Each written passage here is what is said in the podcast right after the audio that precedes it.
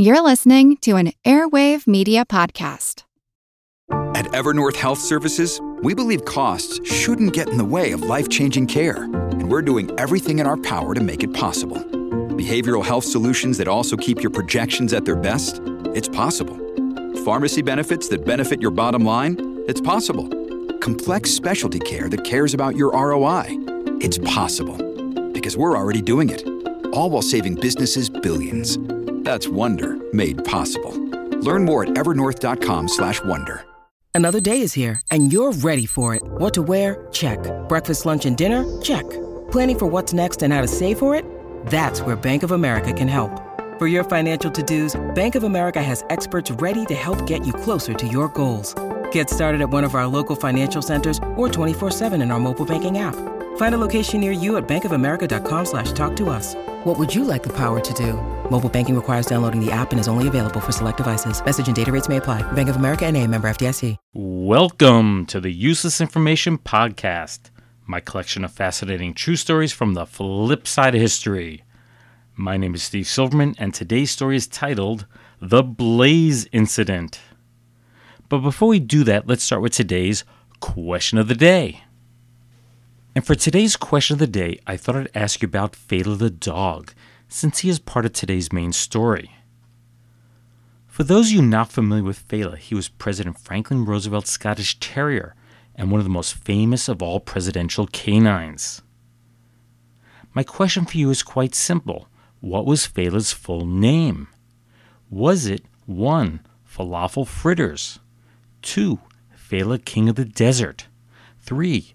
Fala La La La La La, 4. Lady Fala of the Lake, or 5. Murray the Outlaw of Fala Hill?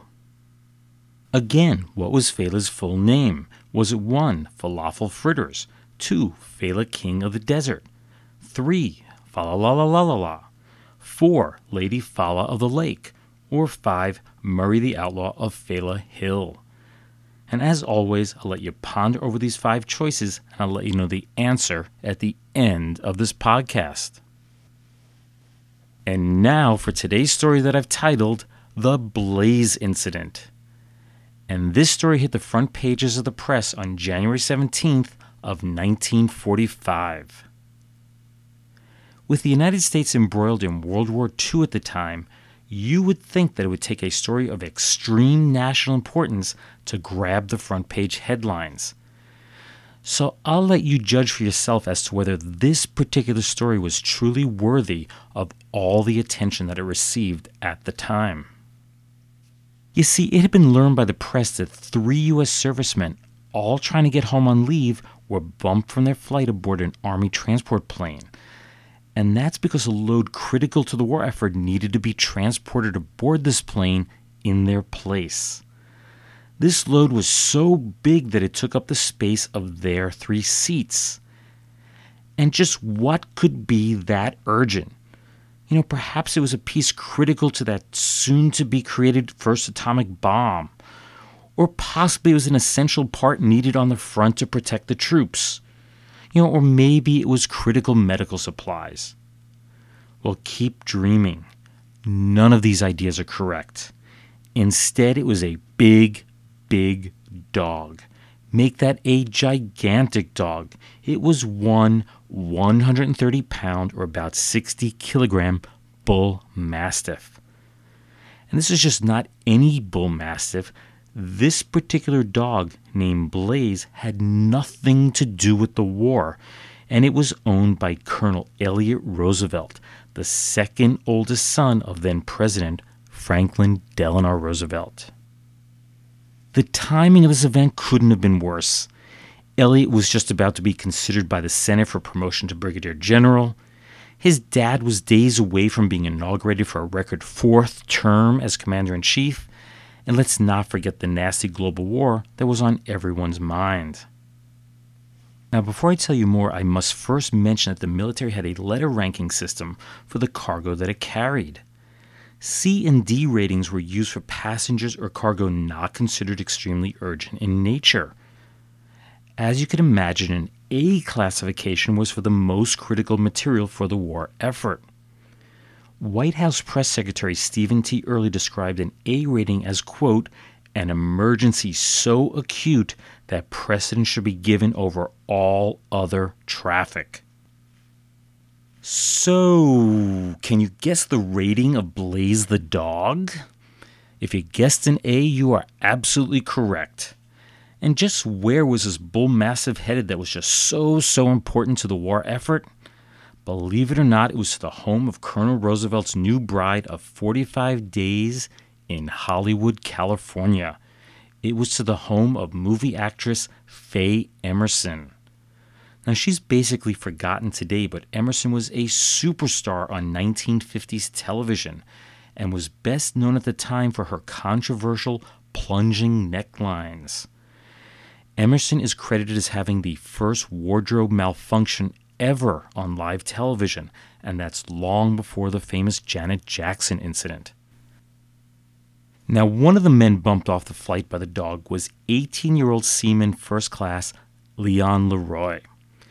He was a gunner on a Navy tanker, and upon his arrival back in New York on January 9th of 1945, he learned that his dad had passed away on December 6th, and he asked his superiors if he could take some time off to visit his grieving mother in Antioch, California. An emergency leave was granted, and Leroy hopped aboard an Army cargo plane in Newark, New Jersey, and he headed west. When the plane reached Dayton, Ohio, 22 men with a D priority were bumped from the flight as cargo with a higher priority was loaded aboard. This included the crate that contained Blaze the dog. Three men with a C rating, which included Leon Leroy, were allowed to stay aboard. Everything seemed to be going fine for the three men until the plane touched down in Memphis, Tennessee on January 11th. Apparently, there was a backlog of B priority freight sitting there that needed to be loaded, and this necessitated the removal of some of the lower priority cargo. When an unidentified Army lieutenant examined the various priorities, the three men ranked at the bottom and they were booted from the plane. They protested loudly that the dog was allowed to stay aboard, but as they say, the rules are the rules. And here's where it really gets interesting. Leon Leroy was forced to hitchhike from Memphis to Dallas, Texas, but somehow he lost his leave papers during all that commotion back in Memphis. So he was picked up by the military police in Little Rock, Arkansas, and they held him as a prisoner for two days until they received a telegram from his superior officer that cleared up the situation.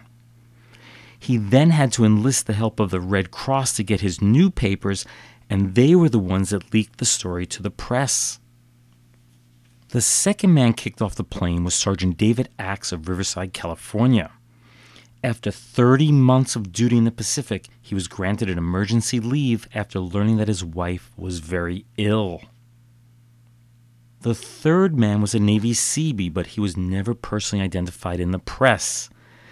Yet another man, a guy named Maurice Nix, had also been on emergency leave and had just completed a visit to his sick wife and four children.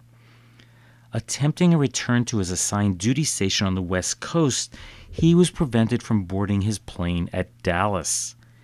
He learned that this was because he had a D travel designation and that a huge mastiff already aboard had priority above him. As a result, Nix was forced to borrow $100 from the Dallas Red Cross to purchase a ticket aboard a commercial airliner to get back to his base on time. When the news first broke, everyone was in complete denial. There was no one in the military, no one in the White House that seemed to know how this could happen. The press caught up with Faye Emerson while she was on a train to Chicago which was ultimately bound for Washington, D.C., and that was to go to her father in law's fourth inauguration. And she was completely caught off guard, and she was clearly embarrassed by the whole situation. Faye was quoted as saying, I assure you that my dog travels as freight and awaits his turn. Clearly, she had not read that day's newspaper. First Lady Eleanor Roosevelt also questioned the story, quote, I'm perfectly sure that is not true. She added, I can't imagine any plane dispatcher who would be as stupid as that. Mrs. Roosevelt continued, No Army cargo plane would put a seaman off for that reason.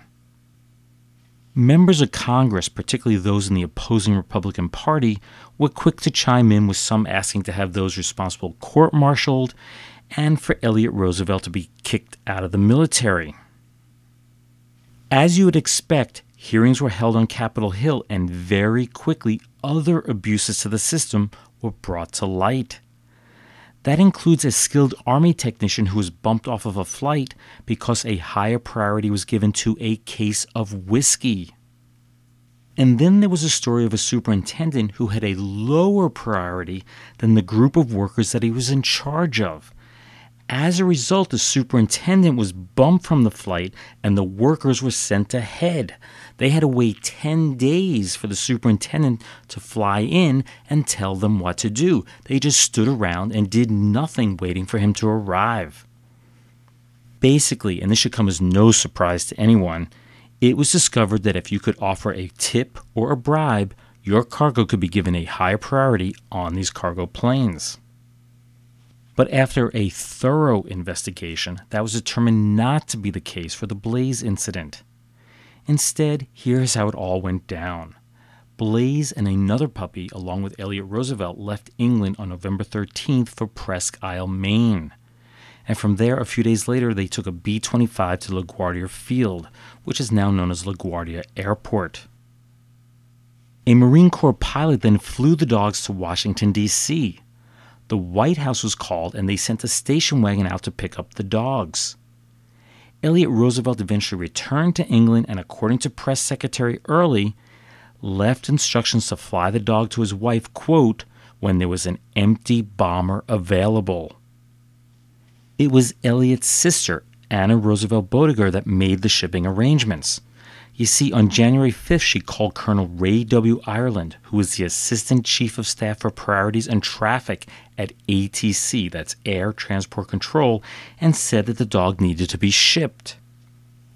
Ireland just happened to have been a former manager for United Airlines, and when he was appointed to this position, Secretary of War Henry L. Stimson said that Ireland would, quote, speed the flow of manpower and materials into all phases of the war effort, and he clearly did that when he personally made the decision to give Blaze the dog an A priority. It turns out that Elliott's sister never made any such request. Ireland just did it because he thought that was a nice and proper thing to do.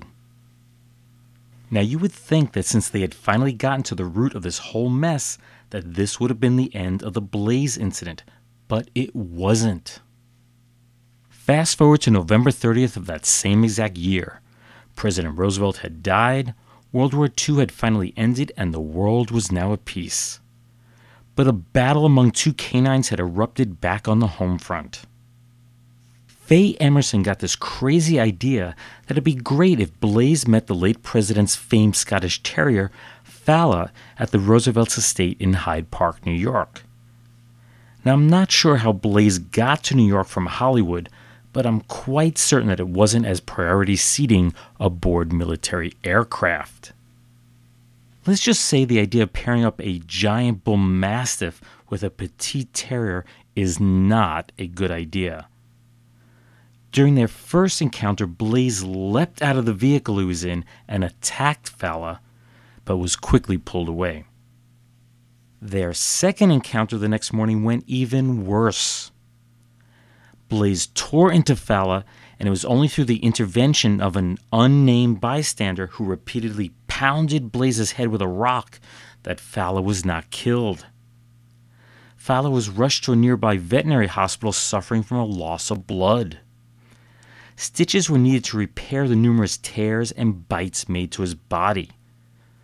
Fala did make a full recovery and died naturally on April 5th of 1952, just two days shy of his 12th birthday. He had a nice long life. Blaze's sudden aggressiveness left Elliott Roosevelt with no choice but to put the dog to sleep. His remains were checked for rabies, but the tests came back negative. Useless, useful, I'll leave that for you to decide. Want to learn how you can make smarter decisions with your money? Well, I've got the podcast for you. I'm Sean Pyles, and I host NerdWallet's Smart Money Podcast. On our show, we help listeners like you make the most of your finances. I sit down with NerdWallet's team of nerds, personal finance experts in credit cards, banking, investing, and more. We answer your real-world money questions and break down the latest personal finance news. The nerds will give you the clarity you need by cutting through the clutter and misinformation in today's world of personal finance. We don't promote get rich quick schemes or hype unrealistic side hustles. Instead, we offer practical knowledge that you can apply in your everyday life. You'll learn about strategies to help you build your wealth, invest wisely, shop for financial products, and plan for major life events. And you'll walk away with the confidence you need to ensure that your money is always working as hard as you are. So turn to the nerds to answer your real world money questions and get insights that can help you make the smartest financial decisions for your life. Listen to NerdWallet's Smart Money Podcast wherever you get your podcasts. And now for a few words from our retro sponsor. Mmm, good. Mmm, good. That's what Campbell soups are. Mmm, good. Campbell Soups invite you to meet Corliss Archer, starring Janet Waldo.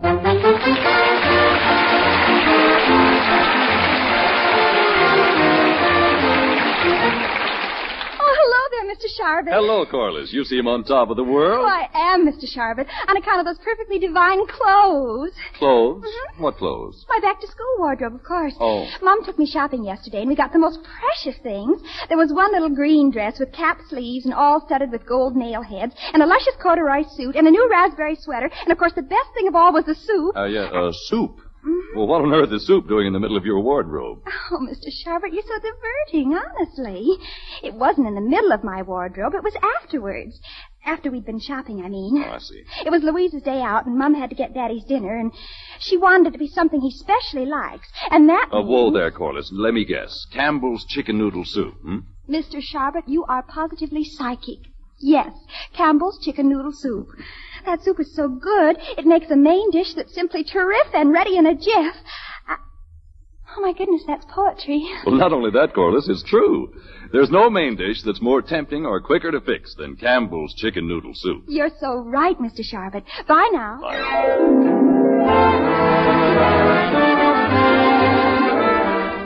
That commercial for Campbell's Chicken Noodle Soup is from the August 11th, 1946 episode of Meet Corliss Archer, and it was titled Ideal Babysitters. The show ran on radio from January 7th of 1943 to September 30th of 1956. Corliss Archer also made the jump to television, movies, and comic books, although somewhat unsuccessful in these other formats. Chicken noodle soup was originally named chicken soup with noodles, and it was a poor seller for Campbell's. Then, one night in 1934, actor Freeman Gosden, who played the part of Amos Jones on the hit radio show Amos and Andy, accidentally misread his script and blurted out chicken noodle soup instead. Somehow, that slight change in name caused a sudden interest in the product, and the sales skyrocketed. Today, it is among their best selling soups. And just one more little bit of trivia before we move on. The crimson and white can colors that are so distinct to the Campbell's brand, they were adopted in 1889 to honor the Cornell University football team. And now for a few totally useless yet totally true tidbits from history. It's time for what I like to call News of the Weird Past. And today's stories all have one thing in common they're all about people that are lucky to be alive. One man that had luck on his side was 19 year old Royal Canadian Air Force radio technician Al Richards, who on December 1st of 1951, I just happen to be recording this on December 1st, so this is an anniversary. On December 1st of 1951, he was literally sucked out of his boots at what was then Renfrew Airport in Glasgow, Scotland. At the time, Richards had been standing underneath the jet engine of a Sabre fighter checking its radio. It was nothing out of his ordinary routine. And when break time came, he ran alongside the plane and, well, he's not exactly sure what happened after that. His guess is that he slipped on the tarmac, And the next thing you know, all that's there is Richard's boots. They were standing straight up about five feet from the engine, and he was gone. The pilot felt the thump of Richard's body being sucked into the engine, and he immediately throttled back. Richards was pulled out before the engine had stopped spinning. His raincoat and hat had been ripped right off his body, and his uniform was shredded to pieces, but he was still intact and he was unconscious. He was taken to nearby Southern General Hospital and given a thorough examination. 120 x rays were taken, but his injuries were minor. Richards had two torn ligaments in his right leg, two black eyes, some cuts and bruises, and one big, big smile on his face in all the press photos that were taken of him. And our next story occurred on March 24th of 1960 in Pullman, Washington. It seems that Fred L. Markley, who's an electrician at Washington State University, had obtained some sand from the Kooskia, Idaho area, and he believed that it contained gold.